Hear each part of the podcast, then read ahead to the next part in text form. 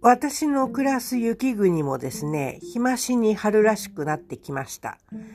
で、こうなってきますとですね、そろそろ桜餅なんか食べたいなぁなんて思うようになるんですけれども、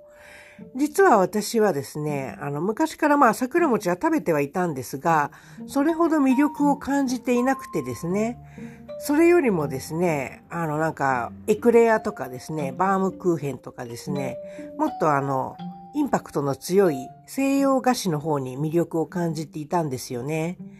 でも最近この桜餅の魅力っていうのに目覚めまして、あの、この桜餅っていうのはですね、葉っぱがついていますよね。で、あの葉っぱは食べても食べなくてもどちらでもいいらしいんですけれども、まあ私は食べる派ですが、この葉っぱっていうのがですね、この桜餅を桜餅たらしめていると思うんですよね。で、この葉っぱっていうのはですね、そのままでは香りはしなくてですね、この塩漬けにすることによってですね、桜のあの、ほのかな香りっていうのが漂うんだそうです。で、桜餅はですね、この塩漬けの葉っぱによってですね、ほんのり桜の風合いっていうのをですね、あの、つけられているわけです。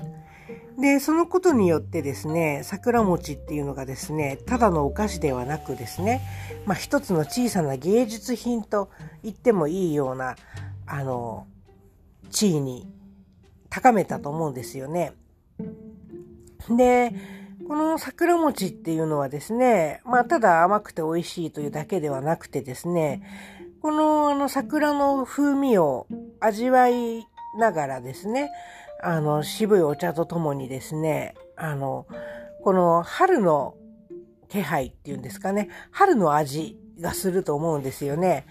あの、この日本人のですね、あの、繊細な感性ですよね。